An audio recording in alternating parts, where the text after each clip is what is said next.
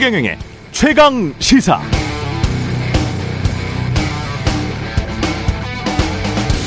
네, 지난주 금요일부터 뉴스가 참 많았습니다. 법원 가처분 신청에서는 조호영 비대위원장 직무 집행 정지가 나왔고, 그러자 국민의힘에서는 긴급 의원총회를 열어서 당원 당규를 정비해서 새 비대위를 구성하겠다고 했습니다. 국민의힘 권성동 원내대표가 맥주, 소주 기자들을 앞에 두고 노래를 부르는 사진과 짤막한 동영상 기사가 나왔다가 사라지기도 했고 세계 최고 권위의 주간지 중 하나인 영국 이코노미스트는 윤석열 대통령을 정치의 기본도 모른다면서 헤드라인 기사로 비판했습니다. 미국 연준 의장인 제롬 파월은 인플레이션을 잡는 것에는 조건이 없다. 무조건 잡아야 한다고 말하면서 그 결과 미국 가계 일부에게 고통이 있을 것이다. 라고 말했습니다. 다우 지수는 1000포인트 넘게 하락했고 서울에서도 아파트 가격이 직전 신고가 대비 30% 정도 하락한 수준에서 매매가 이루어졌다는 보도가 있었습니다. 요즘 하루 평균 코로나 확진자 숫자는 10만 명 수준. 그럼 일주일에 자가 격리해야 하는 사람이 전국적으로 70만 명이라는 뜻이죠. 생업에 큰 지장이 없는 사람들도 있겠지만 하루머리가 아쉬운 사람들은 어떻게 할까요? 네, 안녕하십니까. 8월 29일 세상에 이익이 되는 방송 최경령의 최강시사 출발합니다. 저는 KBS 최경령 기자고요. 최경령의 최강시사 유튜브에 검색하시면 실시간 방송 보실 수 있습니다. 문자 자면은 짧은 문자 50원, 긴 문자 100원이 드는 샵9730 또는 유튜브 무료 콩 어플 많은 이용 부탁드리고요. 오늘 최강시사 조경태 국민의힘 의원 연결해서 국민의힘 비대위 해체 이후에 또다시 비대위 출범 어떻게 보고 있는지 들어보도록 하겠습니다. 이어서 박지원 국정원장 만납니다.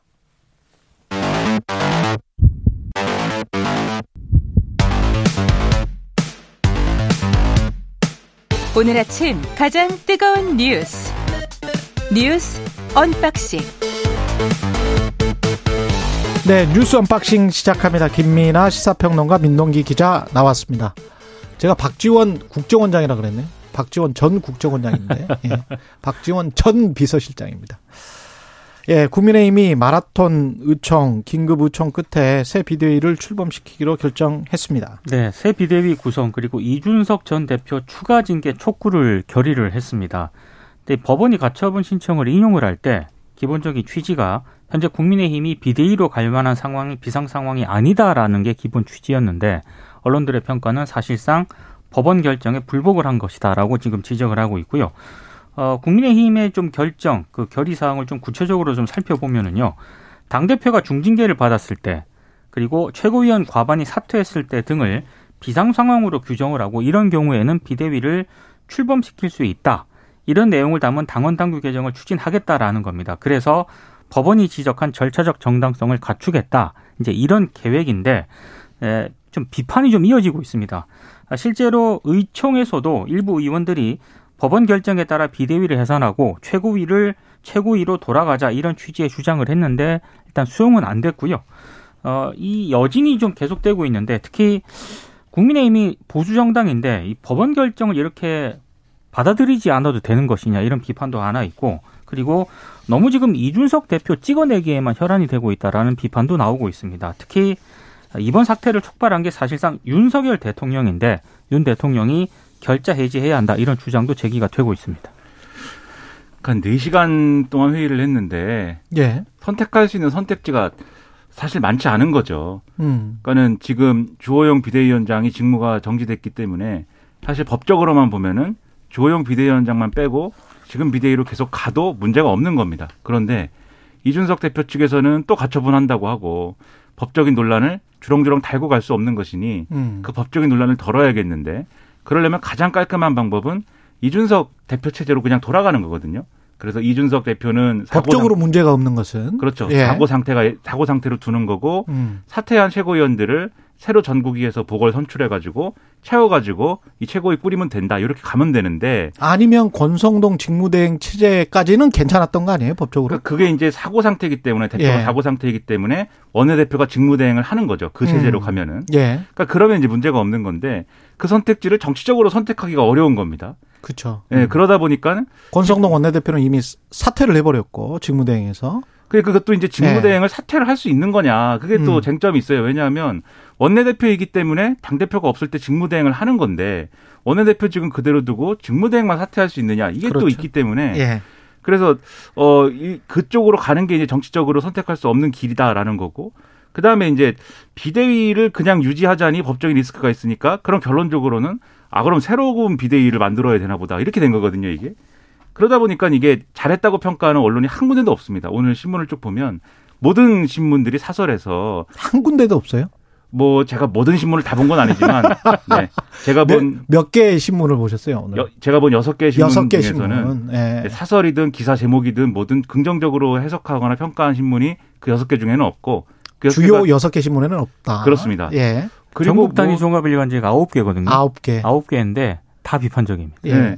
그런 거를 봤을 때 어, 이게 상당히 무리한 일이죠. 근데 네. 무리한 것임에도 불구하고 어쨌든 정치적으로 이전 상황으로 되돌아갈 수가 없다라고 하는 것은 이준석 대표를 인정하지 못하겠다. 예, 그런 것이기 때문에 결국 추가 징계까지 이 결의를 하면서 이 내용은 더 심각해질 것으로 생각이 됩니다. 이준석은 추가 징계를 하고 권성동 원내대표도 물러나야 된다. 사태의 책임을 지고 이게 의총에서 지금 제기가 됐었죠. 그러니까 비판적인 목소리가 나왔고요. 예. 이게 어느 정도로 뭐 이게 결집이 된 것인가는 좀 판단을 해볼 필요가 있는데, 근데 관련해서 오늘 중앙일보가 굉장히 좀 재밌는 기사를 실었습니다. 일단 대통령실 고위 관계자가 한 명 등장을 하거든요. 아 대통령실? 네, 예. 대통령실 고위 관계자가 이런 얘기를 하고 있습니다. 일단 윤핵관에 대해서는 상당히 강도 높게 비판을 하면서 어 좀 자유민주주의라는 헌법 가치를 지키는 공당으로서 지금 이 사태를 새로운 출발선으로 삼았으면 한다 이런 얘기를 하고 있거든요.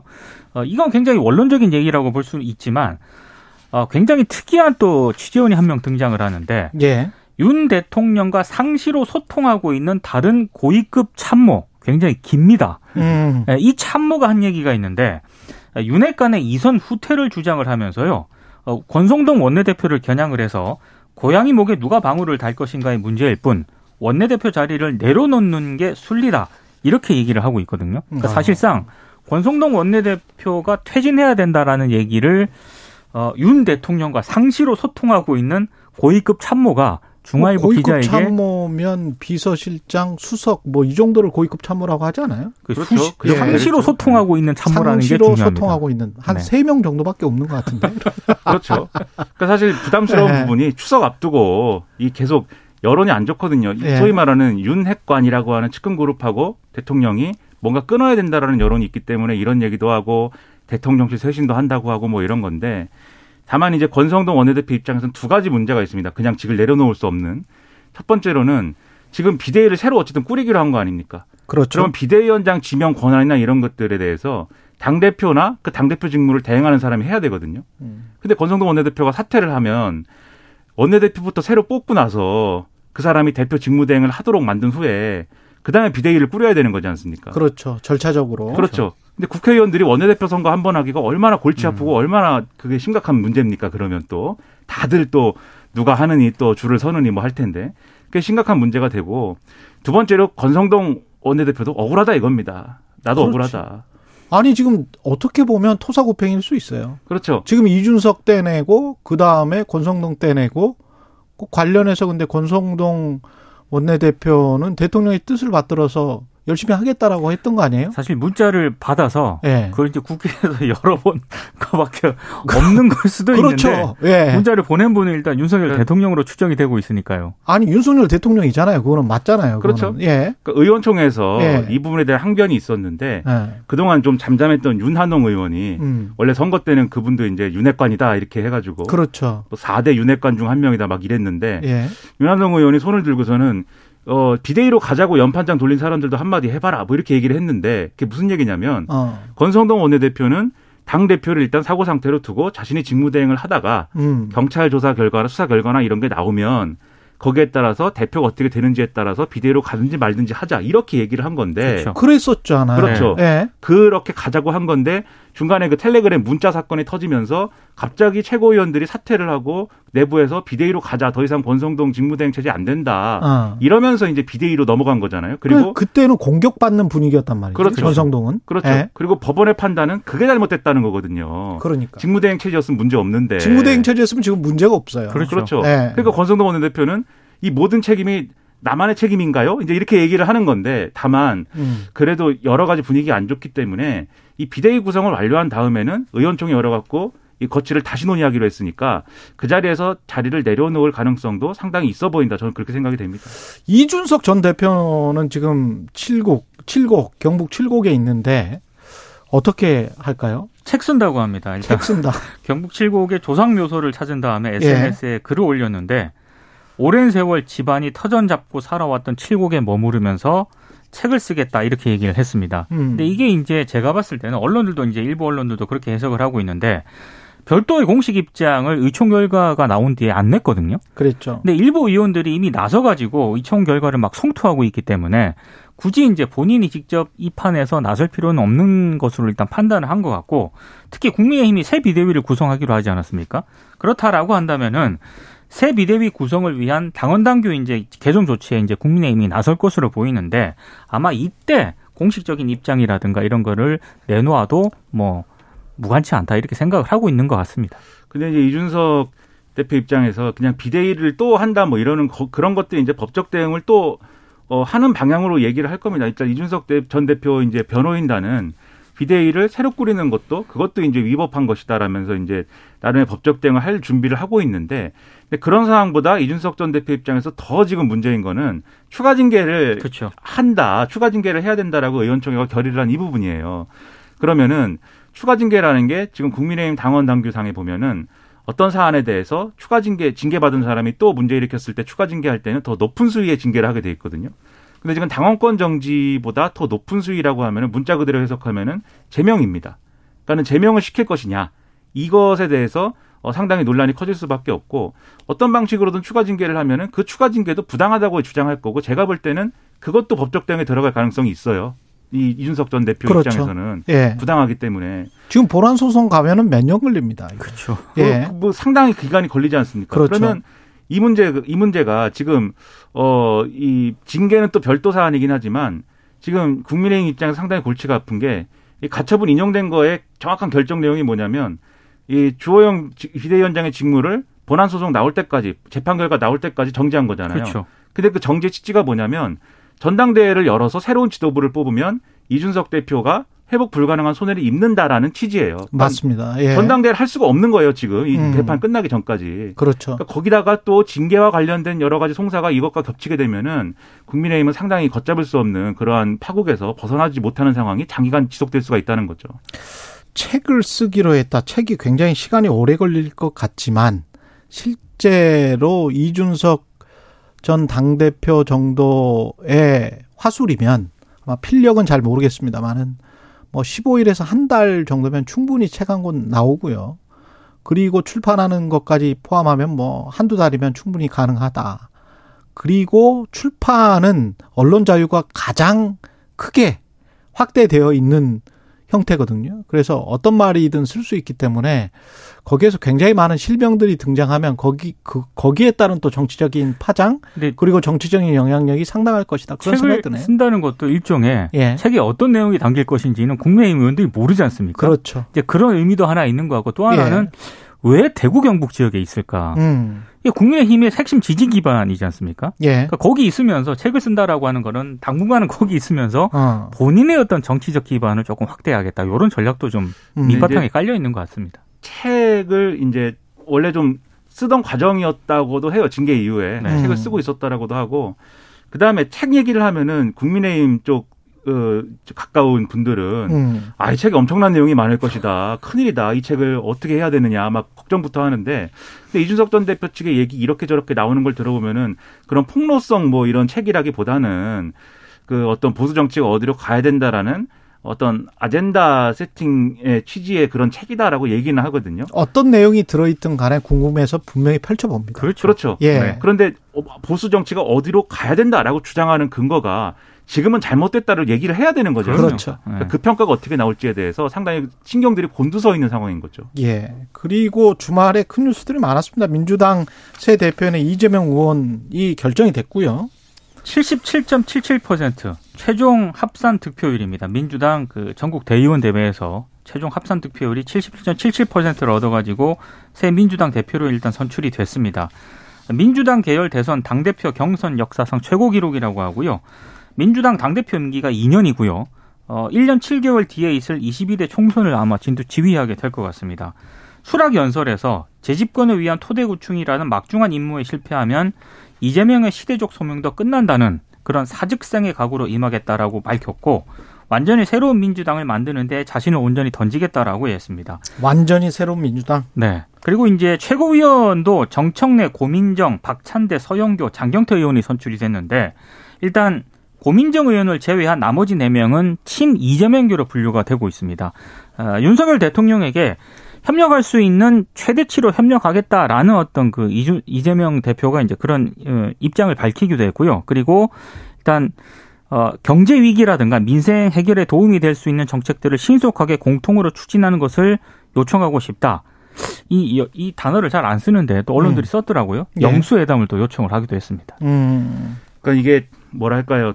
어, 뭐, 뭐 모든 게 다 소용이 없었던 것입니다. 이게 무슨 얘기냐면 그러니까 여기서 소용이 없다는 게 뭐냐면 예. 이게 논란이 있었잖아요 룰에 대해서 어. 그래서 권리당원 투표가 몇 퍼센트여야 되고 대의원 투표가 얼마여야 되고 국민 여론조사 얼마 반영해야 되고 뭐 그렇죠. 뭐 이런 논란이 있었던 게 왜냐면 국민의힘처럼 50대 50으로 하자 뭐 그렇죠. 여러 가지 이야기 있었죠. 그렇죠. 예. 이런 논의를 왜 했냐면은 권리당원 투표에서는 이재명 대표 지지세가 확실하게 있겠지만 음. 일반 여론 일반 국민 여론조사하고 대의원 투표에서는 좀 불리할 걸로 예상을 해서 불과 한두 달 전이에요. 그렇죠. 예. 그런 걸 감안해 가지고 이 룰에 대한 논쟁이 있었던 건데 지금 뭐 몇 퍼센트로 하든 이거를 모든 이 국민 여론조사와 대의원 투표 다 포함해 가지고 모든 영역에서 이재명 대표가 압도적으로 지금 이겼거든요. 그렇죠. 그렇다는 거는 역으로 얘기를 하면은 이 이재명 후보와 맞섰던 박영준 후보라든가 이쪽에서 늘 말씀드리지만 왜 이재명 이 어, 대표가 아니어야 되는지에 더해서 그것을 어, 당이 어디로 가야 되는지에 대한 어떤 그러한 논쟁으로 승화시키지 못한 거예요. 그러니까 대안적인 모습을 보여주지 못한 결론이 나온 거죠. 그러니까 모든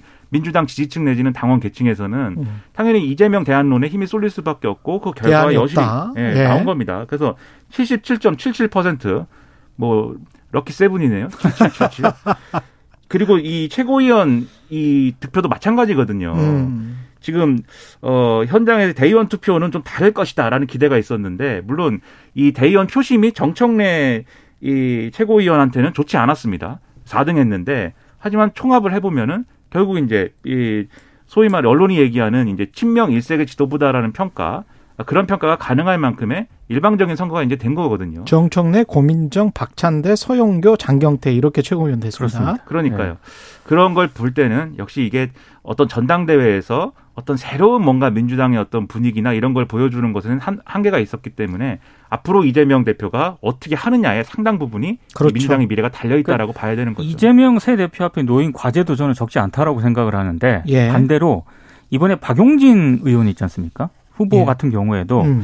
왜 본인이 이 정도밖에 득표율을 얻지 못했는가? 그러니까 이재명 대표에 대해서 비판했던 민주당 내부 어떤 그런 그렇습니다. 진영 세력들도 있지 않습니까? 음. 같이 고민을 해야 됩니다. 같이 숙제가 던져졌다고 봐야 될 것 같습니다. 그렇습니다. 예. 그리고 대통령 취임식 명단 간단하게 이야기를 이게 파기됐다고 행안부에서 이야기를 했었는데 정부가 일부 보관하고 일부가 아니고 그냥 다 보관하고 있, 던 거잖아요. 이게 지금 대통령 기록물 관리법에 따라서 그러니까 이거를 파기할 수가 없었던 거 아니에요? 파기했다고 하니까 예. 아니 그 대통령 기록물법 위반이다 예. 이렇게 지적을 했거든요. 그러니까 이제 하는 얘기가 갑자기 초청자 개인정보는 파기했는데 공문으로 접수된 초청자 명단은 정상적으로 국가 기록원 이관을 추진 중이다. 이렇게 해명을 한 겁니다.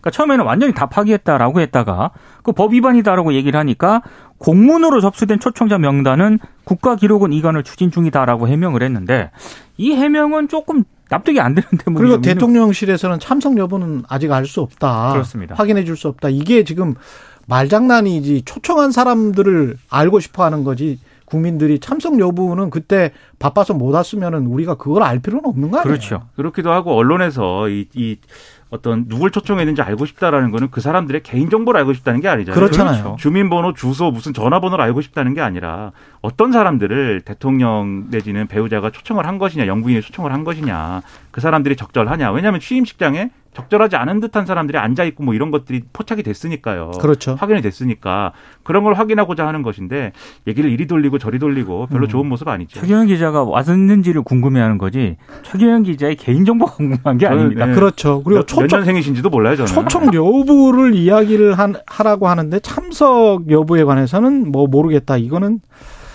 글쎄요. 정말 말장난처럼 들립니다. 네. 뉴스 언박싱 민동기 기자 김민하 시사평론가였습니다. 고맙습니다. 고맙습니다. KBS 일라디오 최경영의 최강시사 듣고 계신 지금 시각 7시 40분입니다. 오늘 하루 이슈의 중심. 당신의 아침을 책임지는 직격 인터뷰. 여러분은 지금 KBS 일라디오 최경영의 최강 시사와 함께하고 계십니다. 네, 국민의힘이 5시간 마라톤 의총을 열었고 새로운 비대위 체제로 간다 결론을 내렸습니다. 의총 결과에 반발하면서 권성동 원내대표의 사퇴를 요구하는 목소리도 나오고 있습니다. 어제 기자회견한 국민의힘 중진 조경태 의원 전화로 연결돼 있습니다. 안녕하세요. 네, 안녕하십니까. 예. 어제 기자회견에서 지난 의총 결정에 대해서 국민과 당을 당원을 졸로 보는 것, 어, 굉장히 좀 강하게 말씀을 하셨는데 이렇게 강하게 비판하시는 이유가 뭘까요? 네, 지금 그 사실은 어, 윤석열 새 정부가 들어온 지 지금 이제 겨우 100일이 넘었지 않습니까? 예. 그러면은 어, 윤 정부의 성공을 위해서 어, 당이 뒷받침을 해줘야 되는데 지금 당이 이렇게 분열이 돼 가지고 계속 가게 되면은 결국은 그 이 정부에도 큰 부담으로 작용할 것이고요. 어, 또한 그 민심이 어떤 역행하는 민심은 어, 분열 되지 말고 통합의 길을 가라는 그런 메시지가 아닙니까? 그리고 어, 법원의 판결을 어, 겸허하게 수용하고 받아들이는 그런 자세가 필요한데 어, 거기에 대해서 어, 지난 의총은 어, 반대적인 그런 결정을 했습니다. 이 부분에 대해서 어, 지금 현재의 원내 지도부는 좀 결단해야 된다 그런 의미를 담고 있다 보면 되겠습니다. 근데 제가 이제 반론 차원에서 질문 드리는 건데요. 권성동 원내대표 입장에서 보면은 지금 말씀하신 것처럼 통합의 길로 가라라고 하면 다 아우르고 간다고 하면 권성동 원내대표까지 사퇴를 해야 된다. 이거는 어, 어떻게 생각을 하세요? 그 때는 사퇴를 해야 된다라고 말씀을 하셨는데. 권성동 의원은 보고 지금 정계 은퇴 지금 하라고 하는 게 아니지 않습니까? 예. 원내대표 중에서 물러나는 거지 음. 정치를 그만두라는 뜻은 아니잖아요. 예. 네네. 그래서 그거하고 이렇게 뭐 저는 같이 보기는 좀 어려운 것 같고요. 아. 어쨌든 이 사태를 어, 불고 불러오게 한 그 장본인이 누굽니까? 그 지난번에 그, 그 엄지척입니까? 그 예. 사진이 문자가 공개되면서부터 이게 시, 시 작된거 아닙니까? 체리 따봉, 예. 네, 네, 네. 그, 그 원내 지도부에 어, 있는 분들은 항상 그 말조심이나 행동을 저는 조심해야 된다고 보고 있고요. 어쨌든 그러한 그, 어, 실수, 잘못으로 인해서, 어, 저는 발생한 문제라고 보고 있고, 또한, 어, 수해와 을지훈련 때문에 아, 술을 마시지 말자. 알기를 또 금주령이 내려졌지 않습니까? 예. 최근 연찬회의를 이야기합니다. 예, 예, 예. 근데 또 그 기자들 그 가시고 나서 또 그또 음주하는 장면이 또 나왔죠. 예. 뭐 상당히 또 우리 당을 음. 곤란하게 만든 거 아니겠습니까? 음. 지금 수혜가 아직까지 복구가 다 되지 않았거든요. 예. 지금 엄중한 시기에 당 그 지도부가 어 신경치 못한 그런 행동들을 보인다는 것 자체가 저는 여러 번 실수를 했다 이렇게 보고 있거든요. 예, 그, 그러면은 지금이라도 네. 이제는 물러나는 것이 예, 그것이 국민들과 당원들에 대한 도리다 이렇게 생각하는 거죠. 근데 유승민 전 의원 같은 경우는 아까 말씀하신 체리 따봉 문자와 관련해서 그 대통령을 지켜가면서 본인 문자로 이 난린데 모르쇠로 일관하고 있다 부정직하다 이렇게 비판을 하고 있거든요. 아 우리가 개인적으로는 뭐 누구든지 뭐뭐 뭐 사실은 뭐 험남도 하고 욕도 할 수 있는 욕도 하지 않습니까? 예. 근데 그것을 어 그 그런 부분에 대해서 물론 막 그리 안 하면 좋지만 그런 일이 이제 사실은 우리 살아가면서 비일비재 하거든요. 음. 근데 그걸 어, 공개한 사람이 그게 의도적이든 의도적이지 않았던 그분이 저는 그 훨씬 더 큰 책임이 있다 이렇게 보거든요. 아. 예, 그래서 그런 부분에 대해서 어, 물론 유승민 의원의 어떤 그런 전 의원의 주장도 뭐 어, 그런 주장이 또 할 수도 있죠. 그 그분의 입장에서는. 근데 저는 어, 당의 입장에서 봤을 때는 어쨌든 어, 그런 부분을 공개하도록 만든 어, 분은 이제 대통령이 아니라 그 거준무 원내대표 어, 자신이다 저는 그렇게 보고 있는 거지요. 또 그게 또 사실이지 않습니까?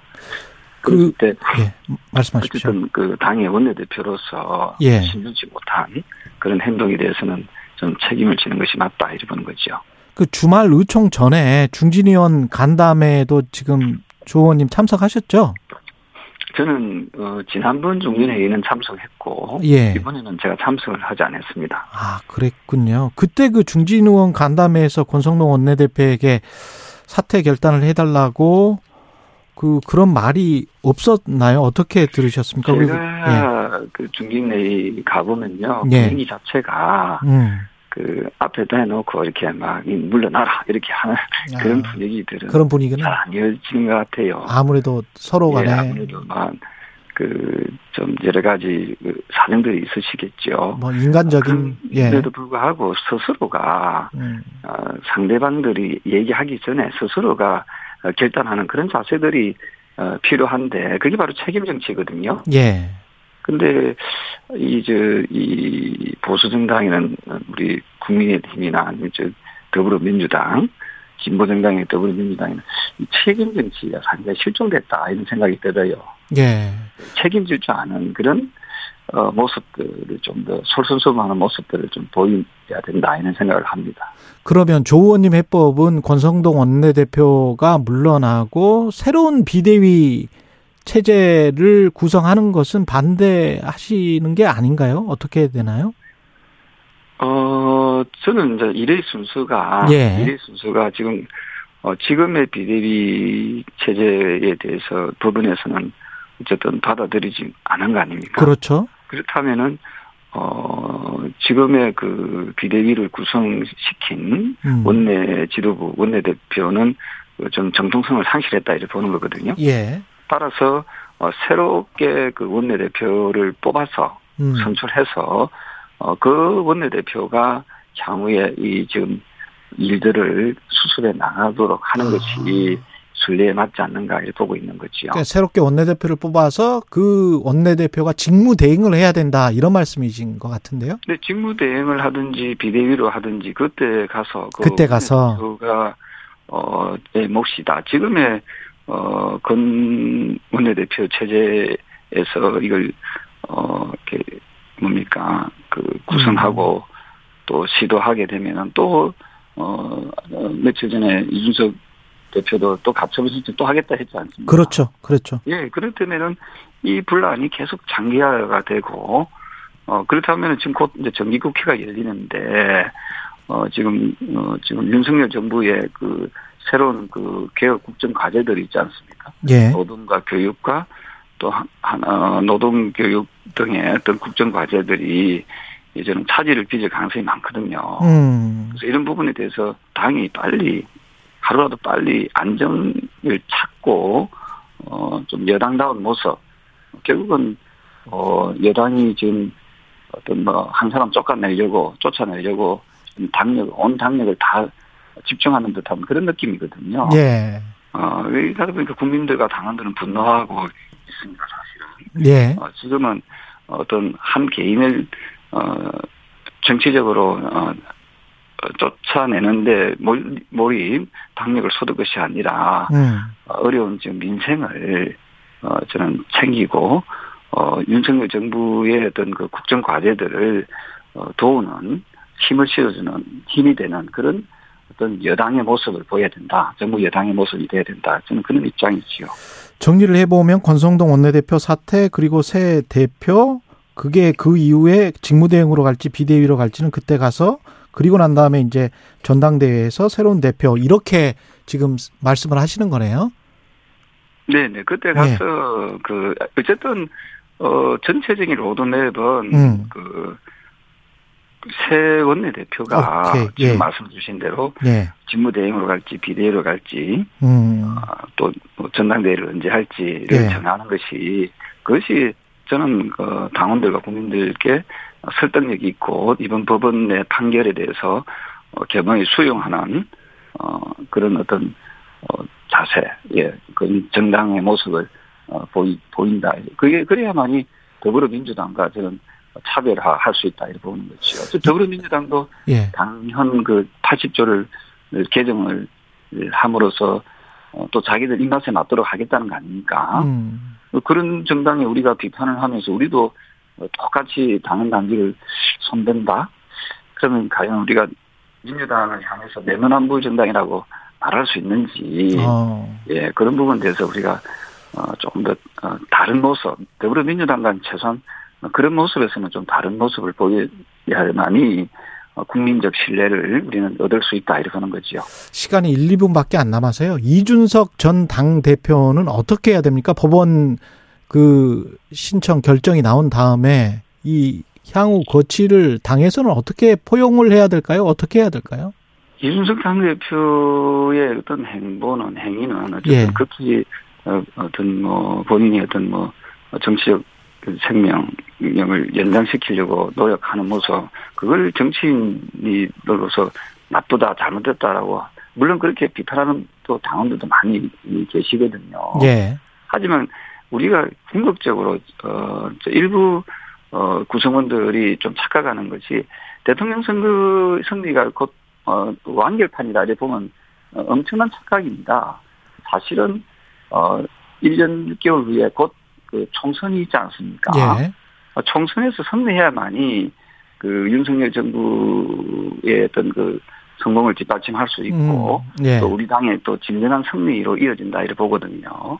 그래서 우리가 조금 더 큰 정치를 해야 되고 뺄셈의 정치가 아니라 어, 더 셈의 정치를 할 수 있도록 어, 우리 모두 힘을 모아야 될 그런 시기가 아닌가 그리 보고 있습니다.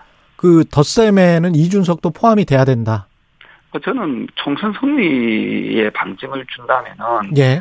저는 어떤 우리 당을 지지하고 아끼는 분들은 포용하는 것이 그것이 음. 합리적인 그게 그것이 또 어, 합당한 예. 어, 어, 부분이다. 저는 그래 보는 거지요. 예, 여기까지 듣겠습니다. 고맙습니다. 네, 감사합니다. 예, 국민의힘 중진 조경태 의원이었습니다. 예, KBS 일라디오 1부는 여기까지고요. 잠시 후 2부에서는 박지원의 정치의 품격 시즌 2 진행하겠습니다.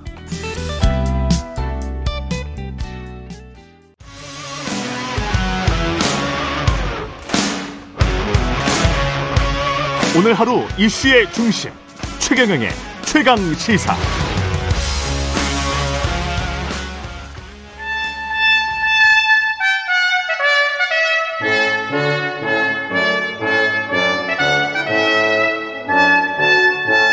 네, 매주 월요일 영원한 현역 박지원 전 비서실장과 함께하는 고품격 정치 토크 박지원의 정치의 품격 박지원 전 대통령 비서실장 전 국정원장 나와 계십니다. 안녕하십니까? 네, 안녕하세요. 예. 그 유승민 전 의원의 말대로 난리가 났습니다. 세게 말씀하셨대요. 예, 난리가 났습니다. 근데 사고는 대통령이 치고. 예. 근데 외부에서 보기에도 저 같은 그냥 기자가 보기에도 이게 급변해 버리네요. 이렇게 법원 결정이 나오니까. 처음부터 뭐라고 그랬어요? 이건 윤석열 대통령이 리더십이 음. 굉장히 상처나고 있는데 지금도 미적거리잖아요. 예. 그래서 유승민 전 의원이 말씀한 대로 사고는 대통령이 치고 음. 어? 체리따봉으로 당 대통령 나라 망하는 길로 가는 중이다. 여당 내부에서도 이렇게 심각하잖아요. 예. 절대 머뭇거려서는 안 됩니다. 지금 현재라도 집권 여당이기 때문에 음. 억울하더라도 권성동 원내대표가 나가야만이 수습의 음. 길이 열리고 그래야만이 윤석열 대통령도 살고 이준석 전 대표도 명분을 찾아서 좀 캄다운 하는 거예요. 아, 그렇게 되는 거군요. 그 조경태 의원과 비슷한 의견이신 것 같은데. 그렇죠. 아니, 홍준표 대구시장이 맨 먼저 그러더라고요. 음. 어? 권성동 원내대표가 물러가고 새 원내대표를 선출해서 예. 거기가 비대위원장을 하면서 해결하면 된다. 음. 그거밖에 없잖아요. 그 저도 과연 홍준표 대구시장이다. 음. 그 길이다. 정치를 제대로 본 사람들은 다 봐요. 그 새 원내대표를 구성하고 그러면 좀 잠잠해집니까? 이게 문제가 해결이 되나요? 어떻게 됐든 네. 김대기 대통령 실장이 당정대 협의에서 국민께 죄송하다 이런 표현을 했더라고요. 예. 권성동 원내대표 앞에서 이것은 벽오동 심은 뜻을 알아들어야 돼요. 아, 오동잎이 떨어졌으면 가글이 왔다는 것을 알아야 돼요. 그런데 권성동 원내대표는 예. 지금도 뭐 수습하고 음. 다음 의총에 물어서 자기 거취를 결정하겠다? 당내에서 당연히 들고 일어나죠. 그리고 저는 의총에 참석하지 않은 다수의 의원들은 차마 권력을 가진 윤핵관 앞에서 말을 못해서 그렇지 지금 이제 의총 열면은 확 달라질 거예요. 왜 쫓겨나냐고요. 음. 자기가 명분 찾아서 줘야지. 저는 권성동 원내대표가 물러가고 원내대표를 뽑아서 새 비대위원장이 된다고 하면은 이준석 전 대표도 명분을 찾았어요. 예. 그렇기 때문에 좀 자기 갈 길을 갈 겁니다. 그렇게 되면 이준석 전 당대표는 어떻게 되는 건가요? 만약에 물러나면? 이준석 당 대표를 지금 이게요, 도둑 맞으려면은 개도 안 짖는다는 말이 있어요. 예. 그런데. 아, 모든 것이 묘하게 그렇게. 그렇죠. 국민의힘은 음. 사법부의 결정을 그 판사의 출신 지역, 어? 성향, 어? 우리법 연구에. 그것도 아니었어요. 아, 이런 걸로 막 예. 공격을 하더라고요. 예. 어? 그게 되는 말이에요? 집권 여당이? 음, 그 말도 안 되는 거죠. 예. 어? 게다가 이제 우리법 연구에도 아니었고. 아니었고. 예. 사실도 아니잖아요. 예. 어? 그렇기 때문에 지금 명분을 잃었는데 음. 진짜 개도 안 짖어요. 어? 그래서 제가 볼 때는 꼭 망하는 길로만 어떻게 그렇게 현명하게 잘 찾아가는지 어? 어려운 길만 찾아가고 있다고요. 음. 그래서 저는 그렇게 길을 터주면은 예. 이준석 전 대표도 명분을 찾고 또 국민의힘은 제 길로 들어서는 음. 비대위를 구성하든 뭐 원내대표가 공식적으로 되는 거니까 예. 그런 실리를 찾게 될 것이다. 저는 그렇게 봐요. 근데 그 이준 역으로 보면 역으로 보면 이렇게 생각할 수도 있을 것 같아요. 이준석 전 당대표도 이렇게 토사구팽처럼 물러나게 될 때 배신감을 느끼는 어떤 심정을 어, 표현을 했었고 그다음에 권성동 원내대표도 이렇게 되면 어, 토사구팽처럼 물러나게 된단 말이죠. 그러면 누가 누가 아니. 대통령과 뭐 열심히 일해서 뭔가 잘해보겠다 이렇게 그 다음에 나설 수 있는 사람이 있을까요? 지금요. 예. 집권 111일째입니다. 음. 어? 지금 집권 말 현상이 나오는 거예요. 집 111일 남은 대통령처럼 지금 현재 벌써 이 권력 투쟁으로 청와대 비서관 행정관들 다 속아내고 있다는 거 아니에요. 예. 이 자체가 국민들한테 대통령이 뭐라고 말씀하실 거예요. 그러면 권성동 원내대표가 왜 투사구팽, 토사구팽입니까? 권력 다 누르다가 무리수 두다가 어? 하는 거죠. 저는 대통령께서 그렇게 권성동 원내대표를 총애하고 음. 측근이고 친구고 능력을 높이 평가당하면은 아, 잠시 물러섰다가 입각을 하든지 또 다른 길을 모색해야지 아. 지금 현재는 안 돼요. 지금은 그럴 그럴 타임이 아니다. 아니죠. 시간이 아니다. 네. 예. 아니 당에서 저렇게 들고 일어서는데 뭘로 막을 거예요?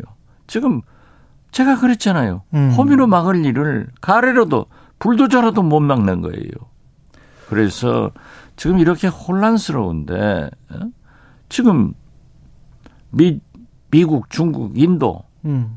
에너지, 곡물, 뭐 IAEA 핵 복잡하잖아요. 지금 세계 경세가. 예. 그런데 지금 그걸 왜 저렇게 단안을 하지 않고 어? 미적 미적거리면은 지지도만 더 떨어지죠. 음. 그래서 저는 이준석 대표 전 대표는 토사구팽 당했잖아요. 예. 그리고 아주 못 돌아오게 체리 따봉으로 만드니까 어? 법원에 판결을 받아서 예. 비대위원장이 인용이 됐단 말이에요. 음. 그러면 여기서 집권 여당답게 책임을 통감하고 권성동 원내대표가 물러가주면서 새 원내대표를 빨리 구성해서 지도 체제를 갖춰야지 저렇게 있으면 그게 말이 되겠어요? 이 상황에서 대통령은 어떻게 해야 됩니까? 당에 개입을 해야 되나요? 대통령은요. 예. 자꾸 거짓말 하시면 안 돼요. 음. 당무 개입하지 않는다? 체리 따봉도 하고 몇 번 했잖아요. 지금 보십시오. 대통령 취임식 초청장 명단도 초청장 명단도 없다. 하다가 행안, 나오잖아요. 행안부에서 그렇게 말했었죠. 없다고. 행안부도 예. 그러고 예, 대통령 청와대 예. 대통령 대통령실도 말하고. 음. 이게 뭡니까? 대통령이 거짓말하고 대통령실이 거짓말을 하면은 국민은 누구를 믿고 살아요? 그러니까 예. 모든 것은 집권 여당이나 정부나 대통령실이나 유승민 의원 말씀 맞다나 대통령이 책임인 겁니다. 음. 그러나 우리가 대통령 중심제에서 책임지고 어떻게 하라 이 말은 안 되잖아요. 예. 그러니까 결국 대통령은 대국민 사과를 하든지 음. 인적 개편을 통해서 새로운 것을 국민한테 보여야 되는 거예요. 이걸 못 하셔가지고 지금 권성동 사태까지 왔는데 저는 손에 장을 지져도 절대 못 갑니다. 정치란 게 그렇게 쉬운 게 아니에요. 검찰총장 하듯 중수부장한테 이거 수사해. 이게 안 돼요. 그러면 안 돼요. 제발 윤석열 대통령은 대통령답게 돌아오시라.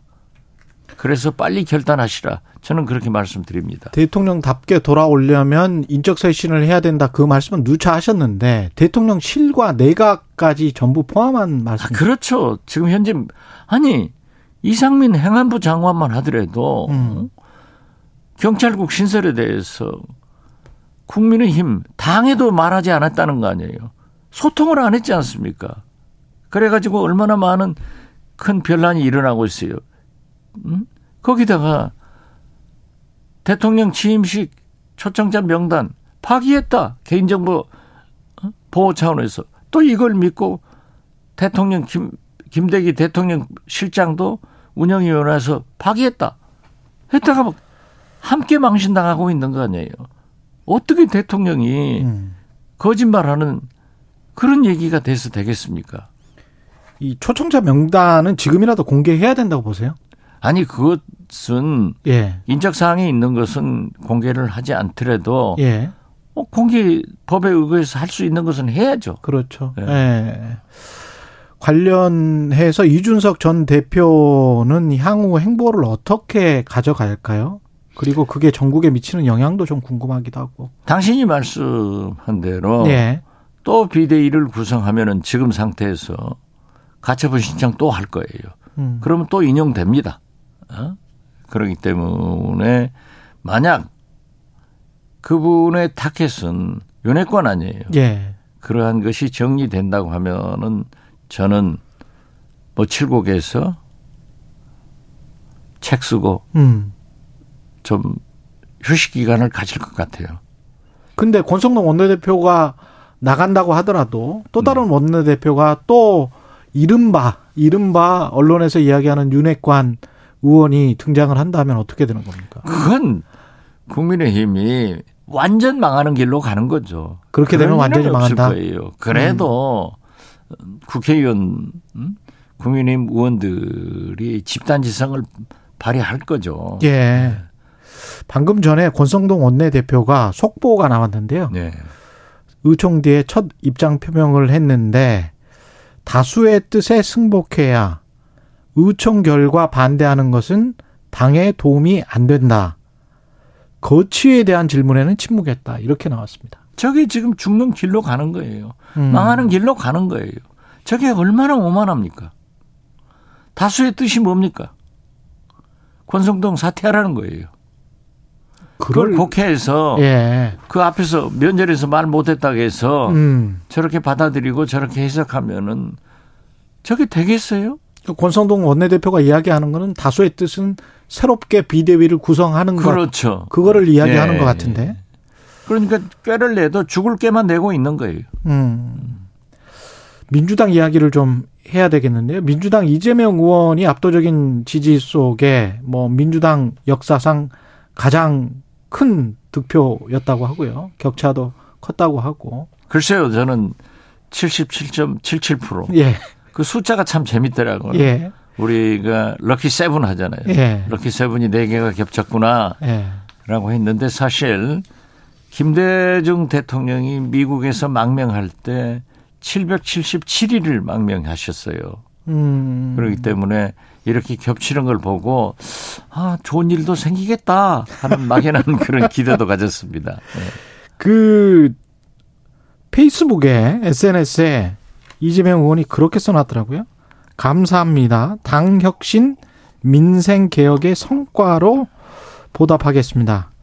근데 이제 이게 당 혁신이 어떤 당 혁신이고 민생 개혁의 성과가 무엇을 의미하는지 이것도 잘 모르겠고 앞으로 구체적으로 좀 나와야 될 것 같고 당 내부를 추스리는 문제 그 다음에 통합하는 문제와 지금 아무래도 전국이 강대 강으로 갈 수밖에 없는 그래서 윤석열 정부와 어떤 식으로 또 민주당이 자리매김하는 이거는 어떻게 보십니까? 제가 어제 SNS에 올렸더니 예. 기사들이 많이 났더라고요. 예. 어, 심지어 어떤 분은 박 실장이 얘기한 대로 어, 이재명 당대표 수락연설이 같다라고 음. 하는데 똑같아요. 그게 상식이에요. 이재명 대표 어제 연설 잘 하더라고요. 음. 진짜 감동적으로 하더라고요. 첫째, 당의 단합 단결을 위해서 당평 인사를 하겠다. 얼마나 좋아요. 예. 그리고 대여 관계는 민생 민생 민생이기 때문에 영수회담을 해서 민생 경제 문제는 머리를 맞대고 해결을 하는데 돕겠다. 그러나 역행하면은 싸우겠다. 음. 이런 거 아니에요? 야당의 자세가 뭡니까? 지금 현재 윤석열 대통령의 민생 경제 물가 이런 문제는 아낌없이 협력하고 잘못하는 일, 역행하는 일은 대북 정책 같은 것은 싸워야죠. 음. 어. 그래서 나는 협력할 것은 협력하고 싸울 것은 싸우겠다. 그래서 야당의 본질을 찾겠다라고 한 이재명 대표의 수락 연설은 훌륭했다. 저는 이렇게 평가를 합니다. 대북 정책 잘못하는 일 대표적으로 그걸 꼽으셨는데 그 이재명 당 대표의 사법 리스크와 관련해서 정부가 전방위적 수사를 하고 있는 거는 맞잖아요. 그러면 그 그것 때문에 촉발될 어떤 강대강의 전국 국면에 관해서는 어떻게 생각하시는지. 그러니까 진보 세력의 단합. 네. 우리 민주당 국회의원들 당직자 당원의 단합은 대북 정책에서 나와요. 음. 어? 윤석열 대통령 보수의 상호주의가 있다가 하면은 진보의 해표 정책이 있는 거예요. 예. 그래서 확실하게 각오를 세워서 대북 평화 정책을 천명하면은 뭉쳐집니다. 그리고 사법 리스크가 있는 건 사실 아니에요. 그렇죠. 이건 단합 단결되면은 극복할 수 있습니다. 아, 단합 단결되면 네. 극복할 수 있다. 그리고 이재명 대표가 그걸 디테일로 빠지면 집니다. 그러니까 음. 담대하게 나가야 돼요. 그 담대하게 나갈 때 이제 그 당 내부에서 그 공천 학살이랄지 이재명 개파가 싹쓸이 할 것이다. 뭐 이런 이야기는 어떻게 보십니까? 아, 과장된 것을, 겁니까? 그런 것을 불식하기 위해서 예. 당직을 누가 보더라도 지금 민주당에서 윤석열 대통령의 인사를 비판하지 않습니까? 음. 그렇게 안 하면 되는 거예요. 아 당직을 그렇죠. 탕평으로 탕평으로 음. 여기에 이재명 대표가 산뜻하게 출발하느냐, 음. 어? 당을 단합시키느냐 이 바로메타는 바로 당직 인선에서 나온다. 과거에 제가 어제 페이스북에도 얘기를 했지만은 YS를 DJ가 도와서 당 대표가 당 총재가 됐어요.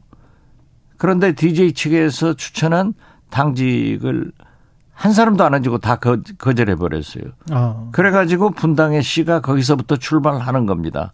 아 함께 할 수 없다. 그렇기 때문에 인사가 그렇게 중요한 거예요. 어? 윤석열 대통령도 만약 음. 인사가 잘 됐으면 이렇게 출발하지 않을 거예요. 어? 청와대 비서관, 행정관 지금 뭐 감찰해서 막 속아내는 거 아니에요. 예. 이건 잘못한 거 아니에요. 어? 그럼 잘못했으면 잘못한 것을 국민한테 밝히면서 속아내야지. 아무 소리 안 하고 뭐 마치 큰 개혁이나 하는 것처럼 얘기하는 음. 것은 옳지 않아요. 그렇기 때문에 이준석 대표도 그러한 불만을 가지고 나갔지만은 음. 특히 압도적으로 77.77% DJ보다 이낙연보다 누구보다도 더 많이 받은 지지를 받았잖아요. 그것도 예. 국민도 대통령 선거에서도 1610만 표는 누구도 DJ도 노무현도 문재인도 받지 못한 표예요. 이재명 어떻게 됐든 그렇게 받았단 말이에요. 그렇기 때문에 그 산뜻한 출발을 위해서는 윤석열 대통령의 비난받는 인사에 반대로 해야 된다. 탕평 인사로 해야지. 쓴소리하는 의원들도 막. 아 그렇죠. 그렇게 해야 단합식 되는 겁니다. 근데 그렇게 되면은 당원들이 반발하지 않을까요? 이재명 의원을 열렬히 지지했던 당원들은 다른 생각인 것 같은데. 그 당원들이 생각해야 됩니다. 아. 이재명을 무엇이 되기를 바라는 거예요. 그 열렬한 팬덤 지지자들은 이재명 대표가 대통령이 되기를 바라는 거예요. 음. 대통령이 되려면은 그 길로 가야지 대통령이 안 되는 길로 가서는 실패한다 이거죠. 역시 이재명도 뺄셈 정치하면 안 된다. 아, 그렇죠. 덧셈 정치해야 네. 된다. 대통령실 마지막으로 대통령실과는 협력 관계를 어떻게 가져가야 될까요? 그러니까 네. 민생 경제 문제를 바르게 한다면은 민생 경제. 예. 더 그쪽은 앞장서서 도와줘야 돼요. 음. 그렇지만 잘못된 일은 싸워야 돼요. 어? 야당은 싸우는 게 본업입니다. 싸우지 않는 야당은 없어요. 그래서 저는 그 이재명 대표가 윤석열 정부에 협정할 것은 아낌없이 하겠다. 아닌 것은 싸우겠다. 이 두 가지를 윤석열 대통령은 잘 이해를 하셔야 될 거예요. 알겠습니다. 여기까지 듣겠습니다. 영원한 현역 정치의 품격 박지원 전 국정원장이었습니다. 고맙습니다. 네, 감사합니다. 최경영의 최강 시사는 여러분과 함께합니다. 짧은 문자 50원, 긴 문자 100원이 드는 샵 9730. 어플 콩과 유튜브는 무료로 참여하실 수 있습니다.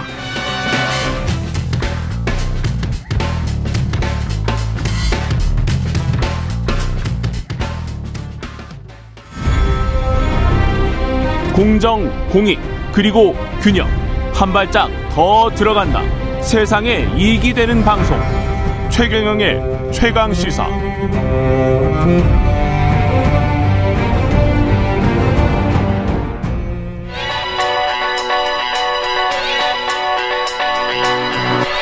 최강 시사 김봉신의 눈. 네, 한 주간의 각 분야 이슈들에 대한 여론을 심도 깊게 살펴보는 시간입니다. 김봉신의 눈, 여론조사 전문업체 메타보이스의 김봉신 대표 자리하셨습니다. 안녕하세요. 안녕하십니까. 예, 오늘 다룰 여론조사는 한국갤럽입니다. 예, 예. 한국갤럽 자체 조사이고요. 지난 8월 23일부터 25일까지 진행됐습니다. 자세한 사항은 중앙선거여론조사 심의위원회 홈페이지를 참조하시면 되겠습니다. 예, 매주 한국갤럽이 조사를 하고 있는데 어, 지난주 상황이 어땠었나요? 정당 지지도인데요. 정당 지지도 지금 뭐 이준석 전 국힘 대표도 뭐 문제가 많이 있다고 되어 있는데 예.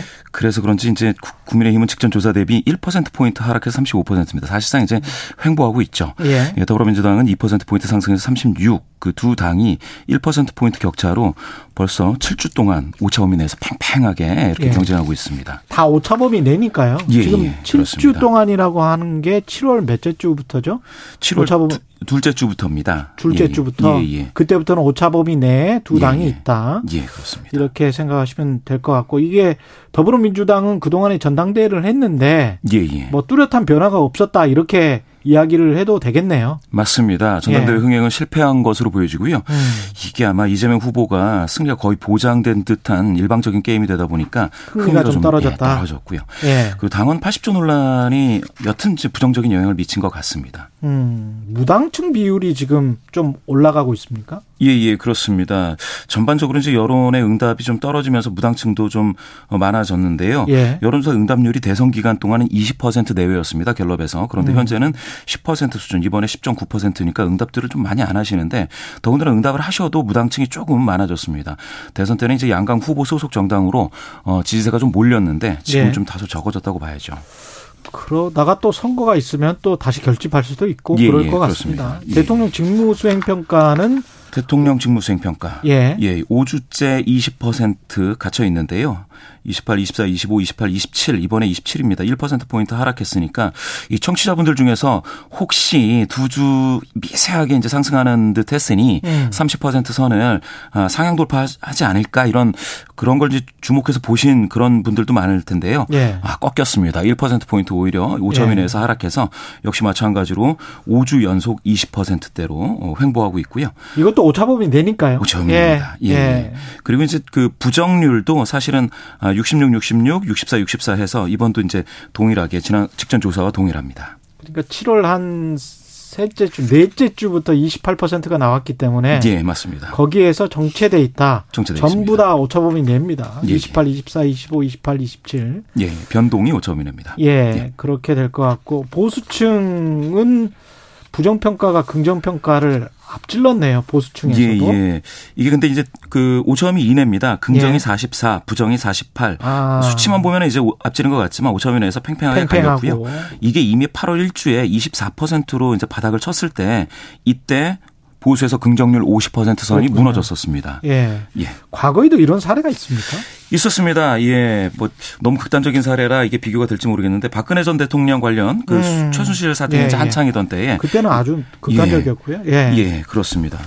그리고 대통령 집무실 용산 이전에 대한 의견도 또 물어봤는데 예, 두달 예. 전에 동일한 질문을 했는데 그때와 비교해서 좋지 예, 않게 본다가 이거는 오차범위 밖으로 맞습니다. 아주 커졌네요.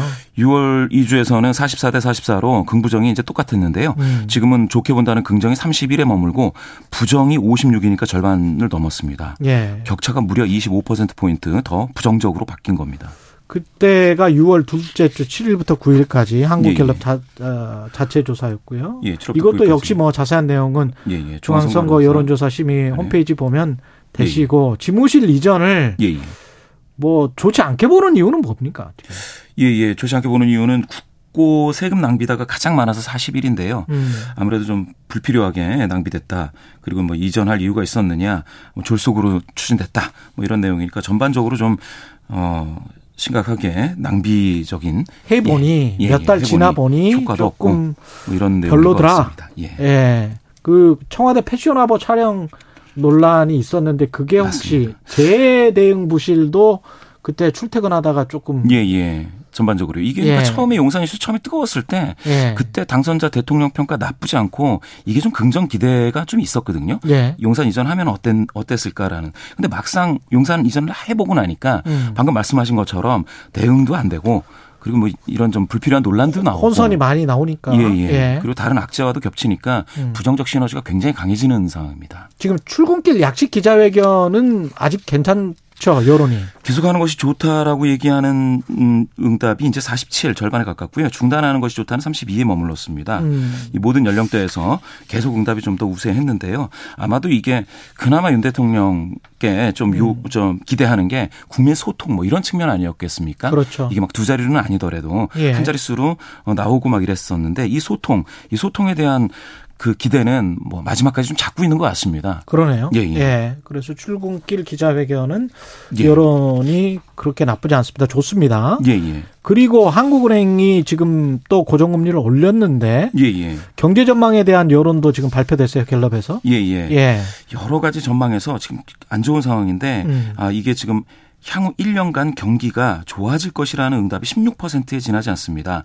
지난달에 14%였으니까 계속해서 바닥을 치고 있는데요. 예. 이게 그 최근에 뭐 한 2, 3년 봤을 때에 그 전에도 나쁘지 않았느냐 이럴 수가 있는데 그때는 그 코로나 팬데믹이 상당히 강할 때였습니다. 그렇죠. 예. 그러니까 당연히 그랬을 텐데 7월 조사가 19일부터 21일이었습니다. 예, 예, 예. 7월 조사는 19일부터 21일까지 여전히 음. 그 어, 중앙선거여론사 심의위원회 홈페이지 참조하시면 되는데요. 예. 팬데믹 이후에도 지금은 최저 수준으로 다시 빠진 거거든요. 아, 아 이거 좀 심각하게 경제와 관련해서 공포감이 느껴질 정도로 어, 좀 응답이 안 좋습니다. 나빠질 것이 56%입니다. 56%. 예, 예 집값 등락 전망에 관해서도 물어봤는데 예, 예. 이것도 최고치를 찍었군요. 예, 예, 예. 이게 이제 최고치라는 게 이제 내릴 것이다. 음. 부동산 가격, 집값이 하락할 것이다가 60, 60일인데 예. 이게 상당히 높은 수준입니다. 61%. 예, 예. 8월 25일. 예, 예. 예. 8월 25일 예, 예. 나온, 나온 조사 아, 이번 거, 조사입니다. 오를 예. 것이다. 오를 것이다가 14로 떨어졌습니다. 14. 예, 예. 그러니까 주택 경기 심리가 완전히 바닥을 치고 있고 예, 거래 절벽으로 가고 있는 것 같습니다. 이게 또 이렇게 심리가 돼 있으면 또 경제에 영향을 미칠 수밖에 없을 것 같습니다. 맞습니다. 실물 예. 경제에도 바로 이 심리적인 공포감이 영향을 미쳐 왔습니다. 지금까지. 예. 예, 예. 뭐 실체와 심리가 같이 호응하면서 가는 그런 상황인 것 같고요. 예. 여기까지 듣겠습니다. 여론조사 전문업체 메타보이스의 김봉신 대표였습니다. 고맙습니다. 예, 감사합니다. KBS 일라디오 최경영의 최강시사 2부는 여기까지고요. 잠시 후 3부에서는 경제합시다. 서영수 키움증권 이사 만나서 환율, 외환시장 동향 살펴보겠습니다.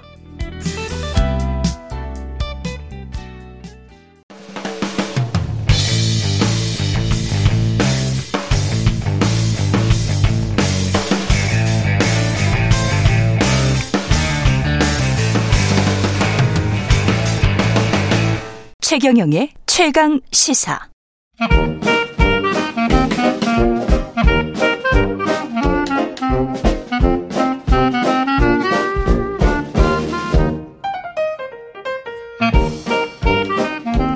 네, 최경영의 최강 시사 경제합시다. 월요일은 명쾌한 경제 이야기 해보고 있습니다. 오늘은 키움증권 서영수 전무이사 나와 계십니다. 안녕하세요. 예, 안녕하세요. 서영수입니다. 예. 예. 이게 연준이 파월 의장의 발언이 뭐 우리가 장난이 아니다 이런 말을 하는데 어 섬뜩했습니다. 예. 그렇죠. pain이라는 단어가 나왔고 고통. 근데 그게 미국의 가계에 고통을 줄 것이다. 우리가 계속 금리 인상을 하면 그런데 그 금리 인상은 해야 된다. unconditional 전제가 없다. 이번 발언이 제일 셌어요. 최근 나온 한 1년 중에 발언 중에 가장 셌던 것 같습니다. 그러게요. 예. 우선 그 자리를 이해할 필요가 있는데요. 예. 우선 그 미팅은 이제 하반기 통화 정책에 대한 전망을 음. 어, 이렇게 설명한 자리 이렇게 생각할 수 있는데요. 예. 그것뿐만 아니라 그 참석자들을 이해할 필요가 있는데 전 세계 주요국의 중앙은행 총재들이 다 모였습니다. 그러니까요. 경제학자들이 다 모였습니다.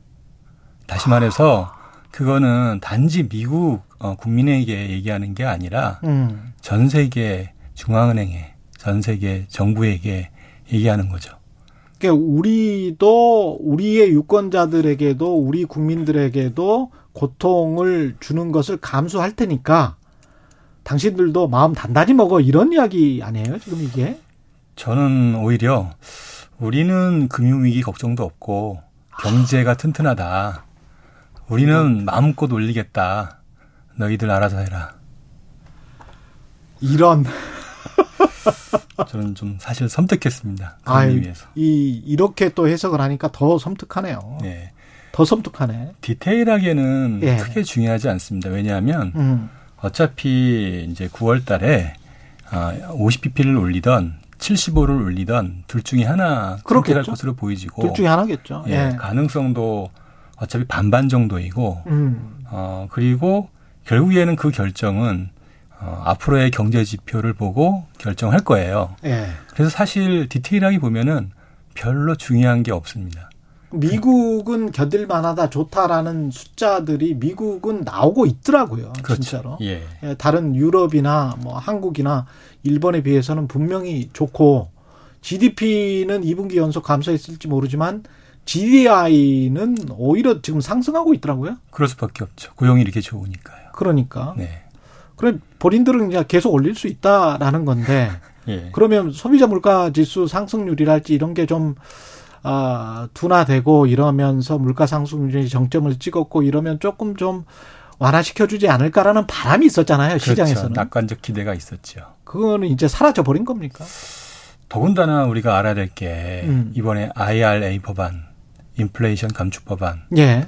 어, 있었잖아요. 예. 거기다가 이번에 student loan, 그렇죠. 예, 학자금 대출 탕감 그렇죠. 아, 있었어요. 그것도 사실은 인플레이션을 불러일으키는 법안이죠, 뭐. 그렇죠. 예. 특히나 예. 이 학자금 대출 이 탕감 법안은 어, 상당히 많은 영향을 미칠 것으로 보여지거든요. 그렇죠. 어, 그러니까 이런 정책을 생각해 본다라면 당연히 인플레이션은 오히려 더 심해지겠죠. 그러니까 분명히 무슨 도덕적 해이나 채무 탕감에 관한 안 좋은 부정적인 묘사가 있는데도 불구하고 그건 어차피 이제 정책 공약이니까요. 음. 이제 바이든의 공약이기도 하고요. 어차피 정책이라는 게 아, 특정 계층에게는 유리하고 특정 계층에게는 불리하고 부작용은 있을 수밖에 없잖아요. 그 과정에서 이제 어, 자기가 원하는 계층에 음. 어떤 그런 정책적 지원을 하는 거고 특히나 아, 지금 문제가 뭐냐면 코로나 정책 이후에 잘 아시겠지만 돈을 너무 많이 풀었고 그 그렇죠. 그 과정에서 빈부격차가 아, 극도로 심해졌고 그 음. 피해 계층을 본다라면 아마 2030 세대가 가장 많은 피해를 입었을 것으로 보여지고요.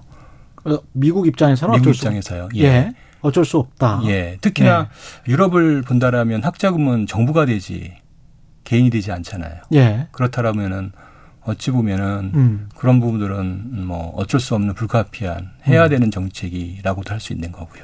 자, 미국은 그러면 이것도 하고 저것도 하는 것 같습니다. 그러니까 그렇죠. 금리도 인상시키고 사람들을 좀 구제하기 위해서 다양한 정책을 쓸 만한 여력이 지금 분명히 있는 건데 중요한 거는 통화 가치가 강하니까 통화 가치 워낙 돈 푸는 정책을 쉽게 예. 쉽게 낼 수 있겠죠. 강달러인 상황에서 뭐 그냥 계속 가도 되는 거죠. 미국은 그렇죠. 이렇게 인플레이션 감축 법안 역시 음. 결국에는 어, 공장을 미국에 지으란 얘기잖아요. 그렇죠. 안 그래도 타이트한 고용에 또 고용을 더 미국에 창출하라는 얘기니.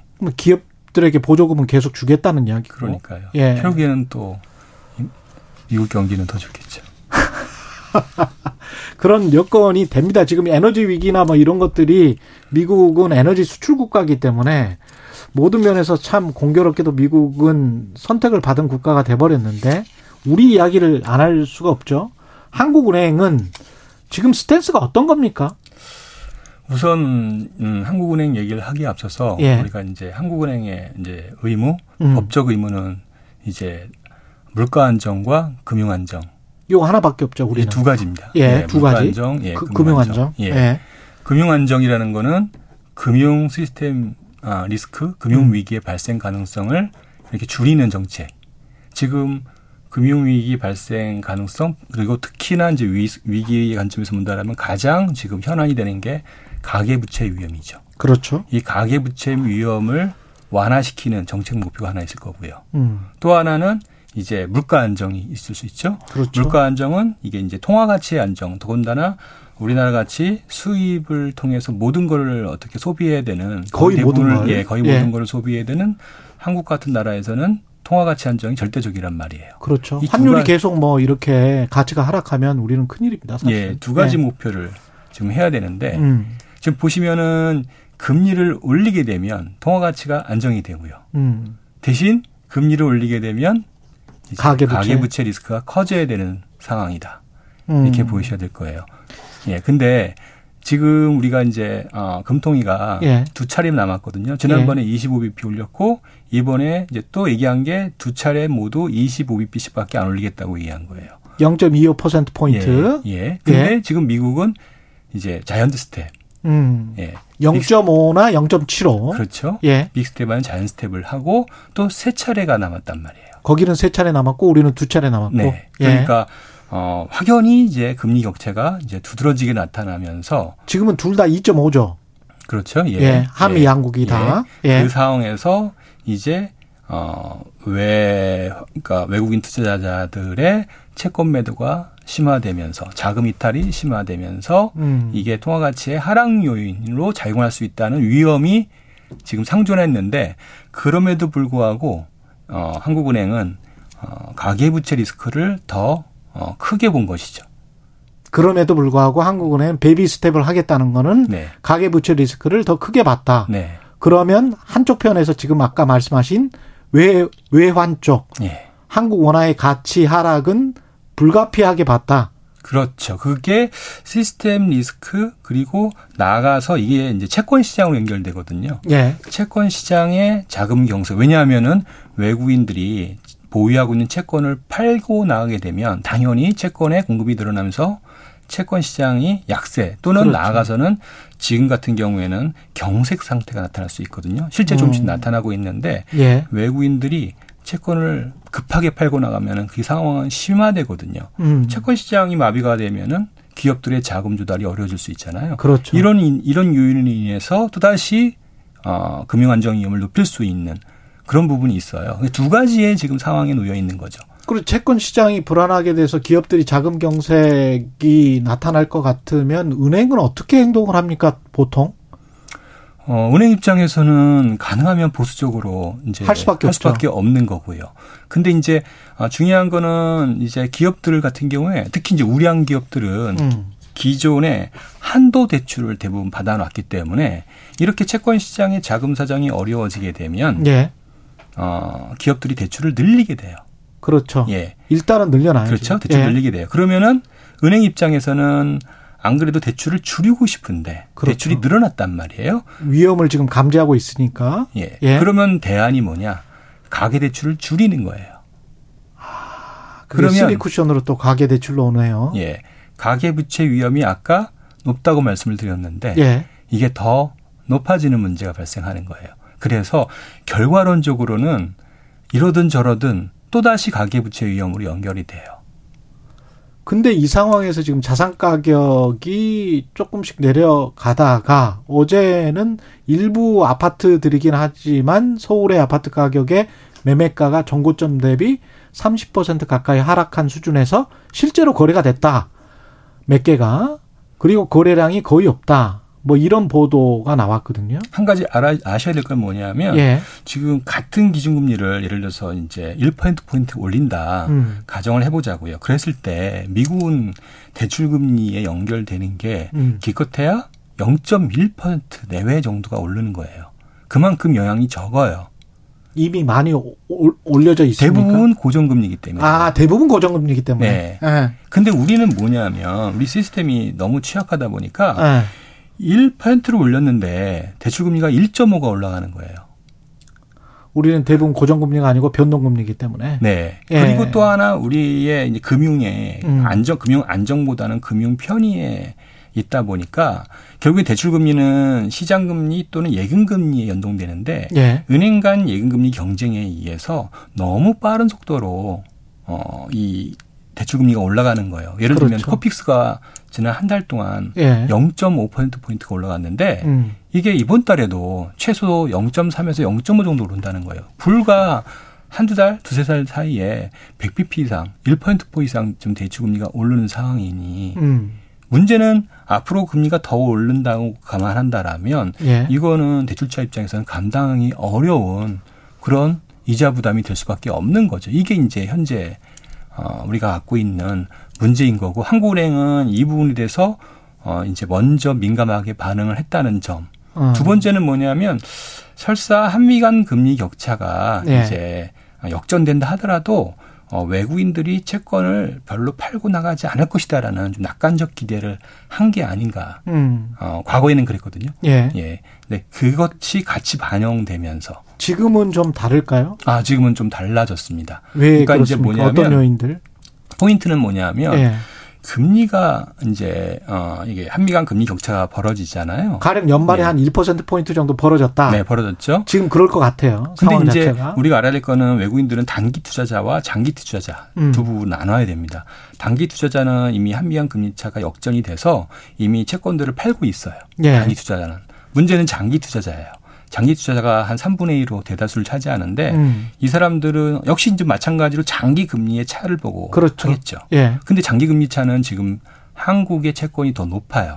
아. 근데 그게 어, 지금 상황에서 미국의 장기 금리가 빠르게 올라가면서 그 갭이 줄어들고 있고요. 음. 그 과정에서 외국인들의 채권을 다시 팔고 있어요. 그래서 예. 전체 외국인의 채권 매도 금액은 8월 한 달 동안 2조가 넘게 지금 진행되고 있어요. 그러니까 10년짜리 장기물까지도 팔기 시작하면 이거는 문제가 된다. 그렇죠. 지금 예. 그래서 어 아마 한국은행은 7월 달 데이터를 본 것 같아요. 7월 달, 6월 달까지는 한국 외국인들이 채권을 계속 많이 매수를 했어요. 음. 근데 그러던 것이 8월 들어서 미국의 장기 금리가 바뀌면서 지금 매도로 전환되고 있거든요. 예. 이런 상황에서 달러가 당연히 강, 원화 가치가 약세가 됐죠. 음. 약세가 되는 상황이 좀 심화되고 있는 국면이에요. 정부는 어떻게 해야 됩니까?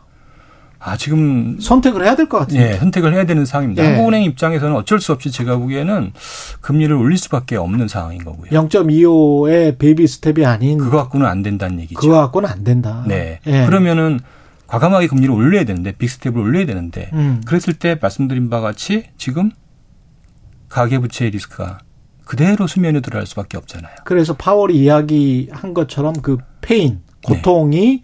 한국의 가계에도 전가가 될 수밖에 없는 상황이 제가 그래서 그 파월이 얘기한 거는 음. 자국 국민이 아니라 예, 타국 국민을 얘기한 것 같아요. 저는요. 자국 국민이 아니고 한국 국민을 얘기한 것 같고요. 가계 대출과 관련해서 뭐 우리가 뭐 거의 주요 선진국 중에서 탑이죠. 가장 대비. 지금 예. 위험한 상황이니까요. 그래서 할 수 있는 정책은 어떻게든 기준금리 올라가는 만큼 예.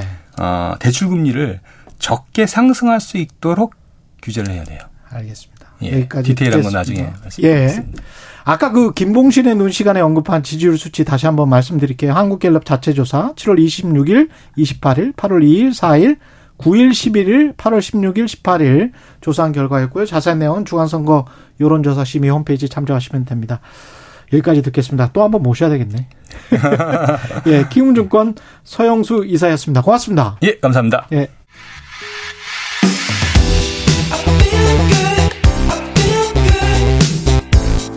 세상에 이익이 되는 방송 최경영의 최강 시사 네, 백발의 변호사가 물구나무를 섰습니다. 지난주 SPC 회장 자택 앞에서 벌어진 1인 시위인데요. 왜 회장님 집 앞에서 물구나무를 설 수밖에 없었는지 시위의 주인공 파리바게뜨 시민대책위 공동대표를 맡고 계시죠. 권영국 변호사 전화로 연결돼 있습니다. 안녕하세요. 네, 안녕하세요. 예, 변, 예. 변호사님, 지금은 뭐 물구나무 서고 전화 받으시는 건 아니잖아요. 아, 예, 제가 그 정도 체력은 안 됩니다. 예. 1인 네. 시위를 하시게 된 이유 궁금합니다. 아, 예, 그, 이 SBC 파리바게트 문제는 2017년으로 다시 거슬러 올라가게 되는데요. 예. 그 제빵사들 5,300여 명에 대한 불법 파견을 하고 있다는 것이 노동부 근로감독에 의해서 확인이 됐고 발견이 됐죠. 노동부 근로감독관에 의해서 확인됐다. 그러니까 불법 파견이라는 네. 게 본사에서 직접 사실상 고용하고 있는데 네네. 점주들이 고용한 것처럼 그렇게 형식을 해놨다. 네네. 그러니까 이제 실제 뭐 업무에 대한 지휘 명령이나 임금에 대한 결정은 SPC 파리바게트 본사가 다 하면서 예. 어, 실제 이제 고용은 다른 협력업체에서 음. 하고 있는 것처럼 해가지고 예. 어, 실제로는 이제 고용에 대한 책임을 회피하기 위해서 SPC 본사가 어, 자기가 고용하지 않은 것처럼 그렇게 위장을 하고 있었던 거죠. 예, 전형적이네요. 그렇게 된 상황에서 2017년에 그 다음에 이제 고용노동부에서 그걸 지적을 하니까 어떻게 됐죠? 그래서 이제 이 불법 파견이면 SPC 본사가 제빵사 5,300명을 직접 고용을 해야 되거든요. 예. 그리고 이제 본사 직원들하고 임금이나 후생복리에서 차별을 없애야 합니다. 그렇죠. 어, 그래서 이제 그 이 불법 파견에 대한 이제 법적인 책임을 해소하려면 음. 아까 이제 얘기한 두 가지 의무를 이행해야 되는데 예. 뭐 여러 가지 이제 어려움을 얘기를 해서 예. 그때 노동조합 뭐 정당들 시민대책 이런 데서 그 일단 자회사로 고용하는 것을 하자 대신에 이제 3년 내에 임금을 동일하게 적용하겠다 그리고 그동안 있었던 부당 노동을 실행하겠다라는 주요 내용으로 해서 사회적 합의가 이루어졌었죠. 아, 사회적 중재 안이 나왔었군요. 예. 네네. 그런데, 어, 지금 벌써 5년째가 지나고 있거든요. 예. 합의를 이행하지 않았습니다. 않고 있습니다. 합의를, 합의를 이행... 파괴하고 있고, 예. 그리고 그 합의 이행을 요구하고 있는 노동조합을 오히려 파괴하려고 부당노동행위를 자행을 하고 있고, 아무런 문제를 해결하고 있지 않습니다. 네. 그때 SPC는 정부로부터 받은 혜택이 있지 않습니까? 과태료 처분을 좀 면제받지 않았어요? 네, 그 1인당 천만 원 과태료를 보관하겠다고 해서 예. 당시에 5,300명 중에 일부인 어 162억 원의 과태료를 부과하겠다고 사전 통보를 했었고 예. 이제 사회적 합의를 한 것을 이제 조건으로 해서 이 162억 원의 과태료를 일단 면제를 해줬던 거죠. 아, 그러니까 162억 원은 면제받고 사회적 합의를 지키겠다라고 약속을 했는데 지금 5년 동안 지키지 않고 있다. 왜 안 지키는 겁니까? 어, 이제 이거를 보니까 음, 주로 보면 이제 그 급여를 본사 직원하고 동일하게 적용을 해야 되는데 예. 이게 비용이 들어가는 문제이잖아요. 그렇죠. 어, 그리고 또 하나는 노동조합을 인정하니까 이제 여러 가지 그 뭐 휴가권, 뭐 모성권 이렇게 해서 근로기준법상의 권리나 이런 것들을 제대로 이행을 해야 되는 문제가 생기잖아요. 음. 그러니까 이제 합의 이행을 하고 싶은 생각은 없고 또 근로기준법을 제대로 지킬 생각이 없으니까 결국 그것을 이제 요구하고 있는 노동조합을 없애는 방향으로 지금 아. 5년 동안 불법 경영을 해왔다는 것이 확인이 되고 있습니다. 그러면 그 5년 동안에 노동잡을 없애기 위해서 어떤 행동을 했던 거예요? 어, 우리도 놀랐는데, 네. 그, 이제, 뭐, 민주노총 조합은 제로라는 방침을 내부적으로 세우고, 이 매일 아침 이제 조회를 할 때, 어, 우리가 이제 보통 8개 본부가 있습니다. 이게 SBS 파리바게트에는. 예. 근데 이제 본부장들이 주도하에 그 민주노총의 조합은 명단을 이제 그 매일 확인하면서 아. 어 그날 그날 이제 탈퇴 현황이나 이런 것들을 체크하고 어 탈퇴하고 있지 않은 곳에는 관리자를 투입을 해서 계속적으로 괴롭히고 또 어, 탈퇴하지 않으면 승진 차별을 해서 불이익을 계속적으로 줬던 것이죠. 그러니까 견디기 힘들게 만들어서 결국은 노조 탈퇴를 어, 작년 3월에서 6월까지는 보면 한 달에 100명씩 무더기로 탈퇴하는 그런 이제 상황이 발생하게 됐었습니다. 그러면 탈, 탈퇴 압박은 누가 하는 거예요? 그 점주들이 하는 겁니까? 아닙니다. 그 이제 SPC 여기 자회사라고 했잖아요. 예, 예. 어, 제빵사들 고용한 곳이. 음. 그 이제 자회사의 대표이사의 지시 하에 예. 회사가 전사적으로 조직적으로 아. 이제 본부장 뭐그 밑에 있는 상위 저 제, 제조장이라고 하는 것도 매우 고위직이거든요. 예. 이런 이제 그 조직 체계에 따라 가지고 어, 중간 관리자들 동원하고 이런 식으로 해서 전사적으로 이루어졌던 것입니다. 그, 이 관련해 가지고 뭐 불매 운동도 일어났었고 그랬는데, 가맹 점주들 입장에서는 네. 본, 그 본인들이 이제 영업 피해를 당하게 되니까 이, 이것과 네. 관련해서도 또 이제 대응을 하겠다는 그 상황으로 돼 있잖아요. 네네. 네. 그러면 이게 자칫 뭐 을대 을의 싸움 비슷하게 지금 되는 것 같은데요? 음, 그 이건 사실은 그 예. SPC 본사, 예. SPC 이제 기업이 이런 이제 그 서로 어 갈등을 조장하고 있는 겁니다. 어. 자기들이 사회적 합의를 이행하지 않고 부당노동 행위를 했던 문제이기 때문에 예. 이 문제는 자기들이 법적으로 사실은 해결을 해야 될 문제이잖아요. 예. 어 그런데 이제 제빵사들이 실제 일을 하고 있는 것은 또 가맹점에서 일을 하고 있는 거죠 매장에서.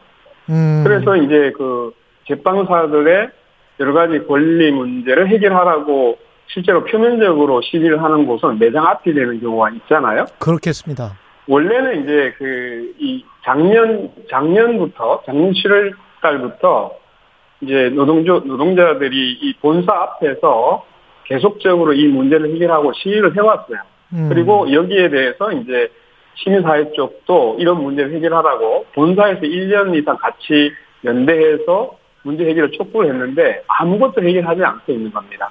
그러니까 결국은 이제 파리바게트 노동자들이 일을 하고 있는 가맹점 앞에서 아. 어 이제 전국적으로 이 시민들이 이 사실을 알려야 된다는 필요성 때문에 가맹점 앞에서 시위를 하고 있는 것이고요. 음. 그런데 이제 이걸 마치 이제 가맹점주는 아무래도 가맹점 앞에서 시위를 하게 되면 부담이 되죠. 그렇죠. 예. 그러면 이제 가맹점들은 사실은 어, 이 노동자들이나 시민 사회가 어, 요구하고 있는 것은 가맹점주가 잘못했다 이렇게 요구하고 있는 거 아니거든요. 음. 이건 이제 그 파리바게트 회사가 또 허영인 회장, 그룹 총수의 허영인 회장이 해결하라 이렇게 요구를 하고 있는 것이기 때문에 음. 가맹점주들도 이 문 사태의 원인을 제공하고 있는 예. 그러면 SPC 본사에 대해서 이 문제를 빨리 해결하라. 응? 그래야 이 저 우리 매장들도 어 좋은 이미지를 가지고 계속적으로 영업을 할 수 있다라고 해서 노동자 피해를 보고 있는 노동자들에게 문제를 제기할 것이 아니라 사실은 이제 SPC 본사에 대해서 이러한 불법적인 경영을 중단하고 사회적 합의를 빨리 이행하라라고 같이 이제 요구를 해줘야 될 상황이긴 하죠. 그러니까 그래서 회장집 앞에서 물구나무 서기를 하신 거군요. 이게 모든 논란 자체가 거꾸로 됐다 이런 말씀을 하시는 거네요. 아, 네 맞습니다. 예. 그러니까 SPC 그 저기 우리가 홈페이지 들어가면 음. 정도 경영이라고 써 있습니다. 예. 바르게 법을 지키면서 경영을 하겠다는 거잖아요. 예. 근데 실제로 네, 네이버로 들어가 보니까 불법 파견을 하고 또 음. 불법 파견에 대한 어, 법적 책임 때문에 사회적 합의를 했는데 이걸 이행하지 않고 또 이 이행을 요구하는 노조를 오히려 파괴하려고 하고 이런 이제 불법 경영을 한 현실이 사실은 거꾸로 서 있는 현실이라는 생각 때문에 음. 물구나무를 서게 된 것입니다. 마지막으로 시간이 뭐 한 30초밖에 안 남았는데요. 그렇게 네. 그동안에 한 4, 5년 동안 계속 그 노조원 탈퇴를 강요를 했다면 지금 남아있는 노조원들도 몇 명 안 되겠습니다. 이런 요구를 하는. 어, 거의 뭐 독립투사 신청을 남아있다고 얘기를 합니다. 한 음. 200명 정도가 현재 예. 남아 있는데 음. 예전에는 한 700명 이상이 됐었죠. 예. 750명. 근데 이제 한 몇 개월 사이에 집중적인 탄압을 받으면서 한 500여 명이 무더기로 음. 다 탈퇴를 할 수밖에 없던 상황이 되요 알겠습니다. SBC 사태 관해서 저 권영국 변호사님 말씀 들었고요. 혹시 회사에서 네. 반론이 있다면 언제든지 네네. 전화 주시기 바랍니다. 반론도 받겠습니다. 권영국 변호사님 고맙습니다. 네, 네 고맙습니다. 예, 8월 29일 월요일 KBS 일라디오 최경령의 최강 시사였습니다. 고맙습니다.